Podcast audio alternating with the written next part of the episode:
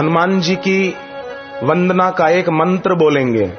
उस मंत्र को बोलने से हनुमान जी के चरणों में प्रणाम हो जाता है। हनुमान जी स्वीकार कर लेते हैं। ओम हम पवन नंदनाय स्वाहा। ओम हम पवन नंदनाय स्वाहा। सभी बोलेंगे, पीछे वाले भी, जो दूर तक खड़े हैं, वो भी बोलिएगा। बच्चे भी बोलेंगे खास क्योंकि हनुमान जी भी विद्यावान गुणी अति चातुर। ओम हम पवन नंदनाय स्वाहा। ॐ हम पवन नंदनाय स्वाहा। ओम हम पवन नंदनाय स्वाहा। ओम हम पवन नंदनाय स्वाहा।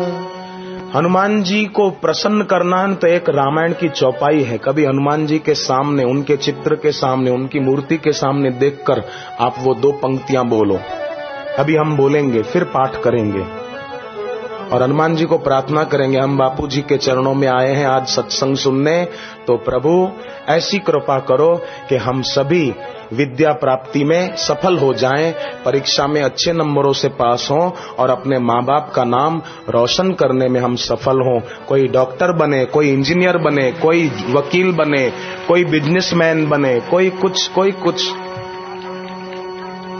सुमिरे पवन सुत पावन नाम। सुमिरे पवन सुत पावन नाम। सब बोलिए ये बोलने से हनुमान जी प्रसन्न होते हैं। सुमिर पवन सुत पावन नाम। सुमिर पवन सुत पावन नाम। अपने वश करी राखे राम। वश करी राखे राम। अपने वश करी राखे राम।